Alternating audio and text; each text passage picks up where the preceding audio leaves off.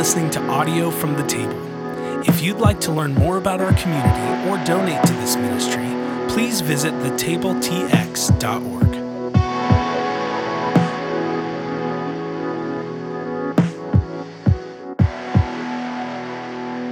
Hello, Table Podcast listeners. Grace and peace.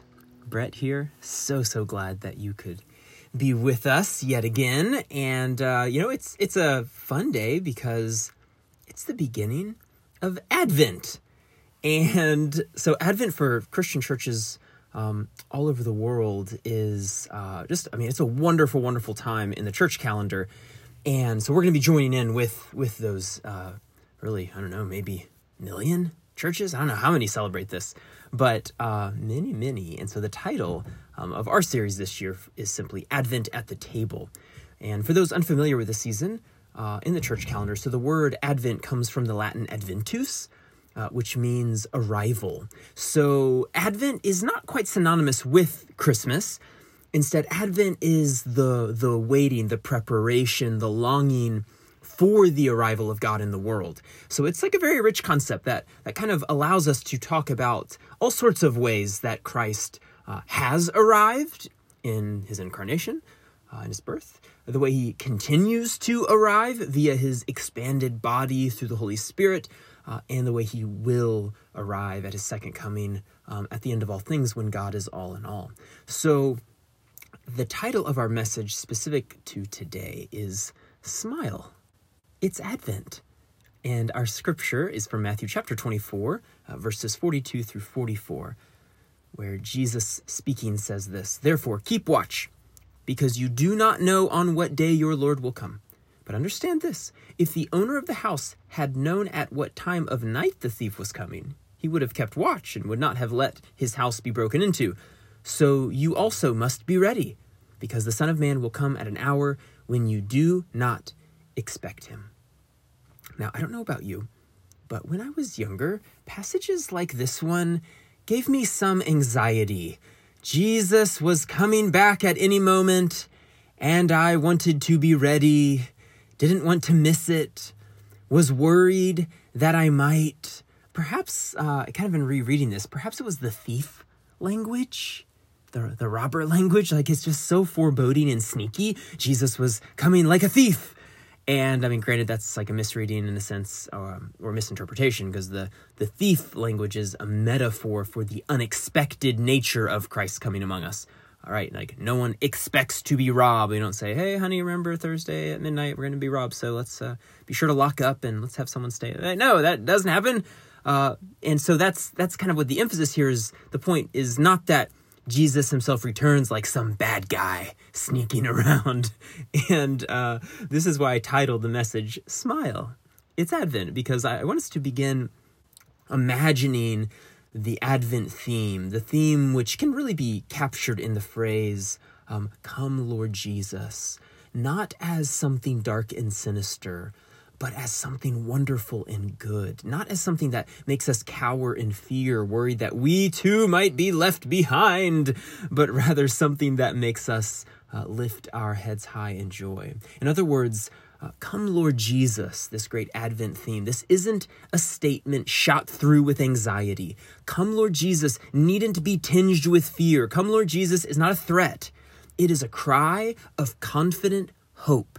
It is the trust that Christ was present in the incarnation, Christ is present to us now, and Christ will come again when God is all in all at the end of all things. Right? It's, it's the hope that this gospel really is good news for the world. That's our hope. The gospel's not bad news. The gospel is good news. Now, having said that, um, here at the table, we tend to speak quite often of Christ's incarnation at the first Christmas, and we also speak maybe more than any other theme um, at our church, about Christ's ongoing presence, his ongoing arrival with us via the Holy Spirit and his expanded body. I mean, that was like the whole sermon um, last week. Um, but but this last arrival, this what's known as the second coming, what what is that all about?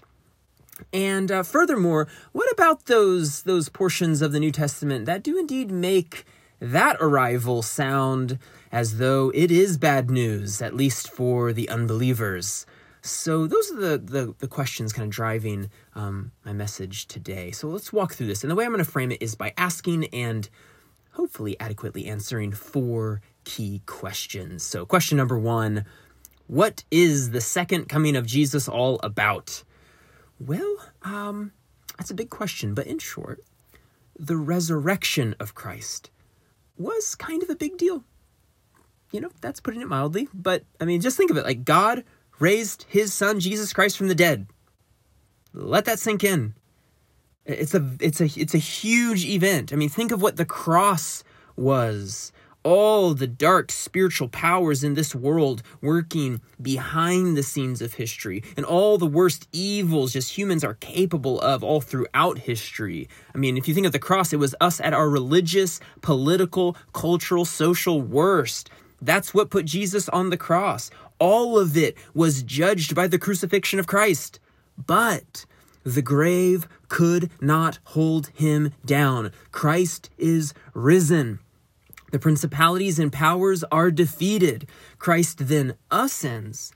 And now his body is mysteriously embracing or beginning to embrace all things and all people. This is a massive rupture in history. It's like the wildest, most wonderful, most unforeseen story ever told but there's more because it's it's not just good news for Jesus. Like oh hooray for him. He's you know he's risen. That's that's awesome. What a win Jesus. Um, instead 1 Corinthians 15 really unpacks this. So let's pick up the story there. Um, 1 Corinthians 15 beginning in verse 50 uh, and this is the message a paraphrase of the Bible. Uh, Paul writes I need to emphasize friends that our ner- natural earthly lives don't in themselves lead us by their very nature into the kingdom of God their very nature is to die. So, how could they naturally end up in the life kingdom? Let me tell you something wonderful.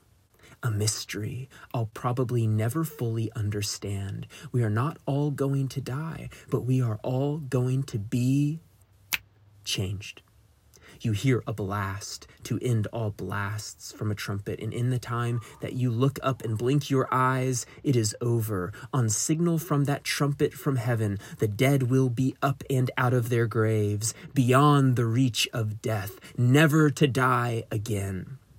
At the same moment, in the same way, will all be changed. In the resurrection scheme of things, this has to happen. Everything perishable taken off the shelves and replaced by the imperishable. This mortal replaced by the immortal. Then the saying will come true death swallowed by triumphant life. Who got the last word, O death? O death, who's afraid of you now?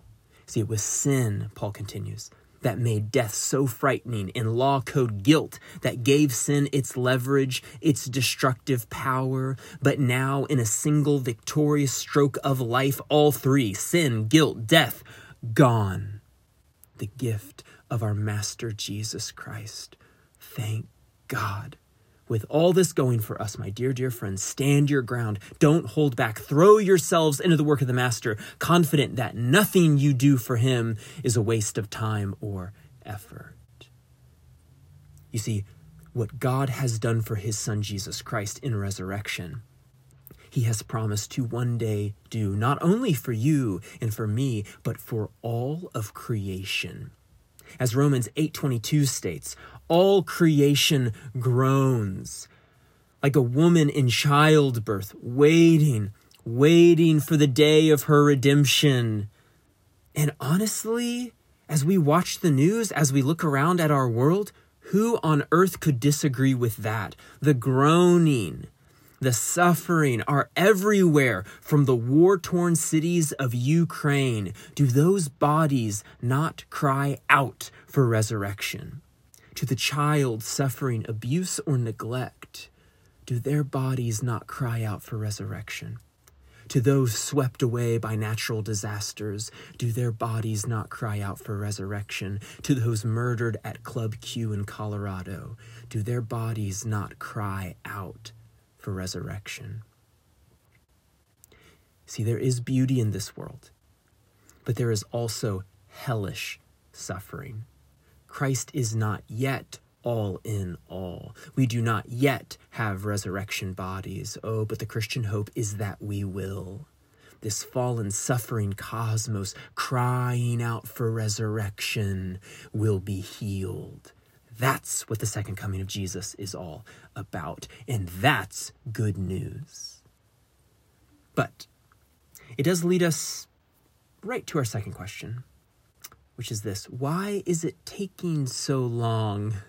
I mean, you might say, yeah, I, I agree. This world cries out, longs for resurrection. Our bodies scream for resurrection. But why is it taking so long? Here's a, a wonderful quote on this topic from the theologian um, Sergius Bulgakov. He says this The goals of God, in other words, like the endpoints, are unalterable and irrevocable but the paths to them can differ. And these differences, inessential for the whole, can turn out to be essential for individual destinies and achievements. Uh, he gives an example of this. He cites the book of Jonah, which we looked at a, a few weeks back, where God tells Jonah to announce, In 40 days I will destroy the city of Nineveh.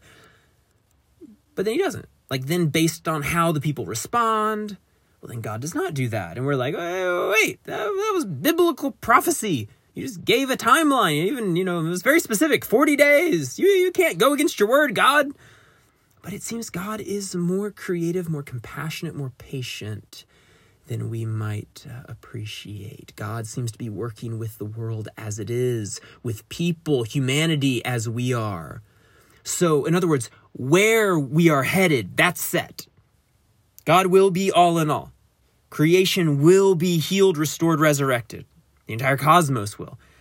But how exactly we get there, uh, that seems to be somewhat of a dance between our, at least up to this point, rather poor response and, uh, and God's wisdom. So this leads to the third question um, Isn't this delay of the resurrection of the cosmos incredibly discouraging? And you know that's a good good one. I I guess for some it is, but honestly, while I have my moments, I, overall, I'm just grateful to know there's a plan. I mean, I guess like outsiders probably look at Christian faith and, and Christians and kind of, I don't know how they might view someone like me, like sort of, you know, with, with my starry eyed trust that God is still up to something in this crappy fallen world. And maybe they just find that a little, I don't know, a little silly, but truth be told, uh, what I would find most depressing is, I guess, where most other people are coming from, which is that, you know, God's not up to something. It's just us, and things are probably going to go from bad to worse. Like that, that, that's kind of a creeping uh, nihilism, a meaninglessness, a pointlessness. Like to believe that those have the last word, ugh, like to me, that would be the worst. So honestly, like Paul, I I take great encouragement that even if I can't understand all the ins and outs of biblical prophecy, or you know, even if I don't understand the delay itself, I'm I'm motivated by the knowledge of where by faith we are headed. As we just read in the closing of 1 Corinthians 15, Paul says, With all this going for us, oh, my dear, dear friends, stand your ground. Don't hold back. Throw yourselves into the work of the Master, confident that nothing you do for him is a waste of time or effort. In other words, if resurrection is where we are headed, then every act of resurrection, every act of love, service, kindness, it does not go to waste. Now that brings us to the fourth question. You might say, that's all well and good, but what about the people who are simply judged and go to hell? I mean, come Lord Jesus doesn't sound like good news for them. Uh, this is, is part of a much larger conversation, but suffice it to say, while I do believe Christ will speak a word of judgment over everything evil and horrible in this cosmos, I believe that ultimately the fire spoken of in Scripture, whether it's the fire that will come upon the earth or the fire of hell, I believe that ultimately it is a refining and a purifying and a good fire. It is the furious love of God, burning away everything corrupt and evil that would hold us back from Him. In other words, I'm not rejecting verses that might carry uh, a negative connotation of this day of the Lord. Uh, what I'm saying is we have to read them, um, well, we have tended to read them as God's final word when actually there's a word after that. God's no is followed by his yes. His judgment, like the discipline of a loving parent, is designed to lead to maturity and healing, to heal what needs to be mended in our soul, to fix what's broken, to bring us back into the family of God, back in the kingdom of God. And so, this is why I am wildly optimistic about the love of God in the second coming of, of Christ. Advent is our great hope. That's why I say, oh, smile, smile, it's Advent. Now, in closing, I want to leave you with a, a bit of an imaginative um, tool. You know, there might be moments, not might, there will be moments of, of great despair in your life, moments where pain, uh, or the suffering of this world. It's just, it threatens to undo your faith, to undermine your love. And in that moment, here's what I want you to do close your eyes and view, view the darkness you experience there. View that as like the despair as clouds, clouds surrounding you. I want you to feel the scariness of that. Now, see a small light piercing the clouds from above. That light is the light of God, the light of love. And it now shines into your own heart. The light then fills you. Slowly, the clouds begin to disappear. The light then fills every person that you love and then the light begins to fill all things.